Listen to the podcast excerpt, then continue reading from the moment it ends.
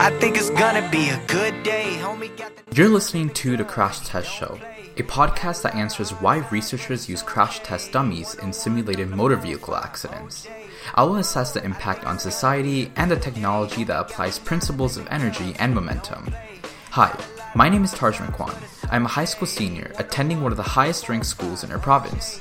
If you're looking for content that will change your life with meaningful information, I will deliver it straight to your ears. Welcome to Crash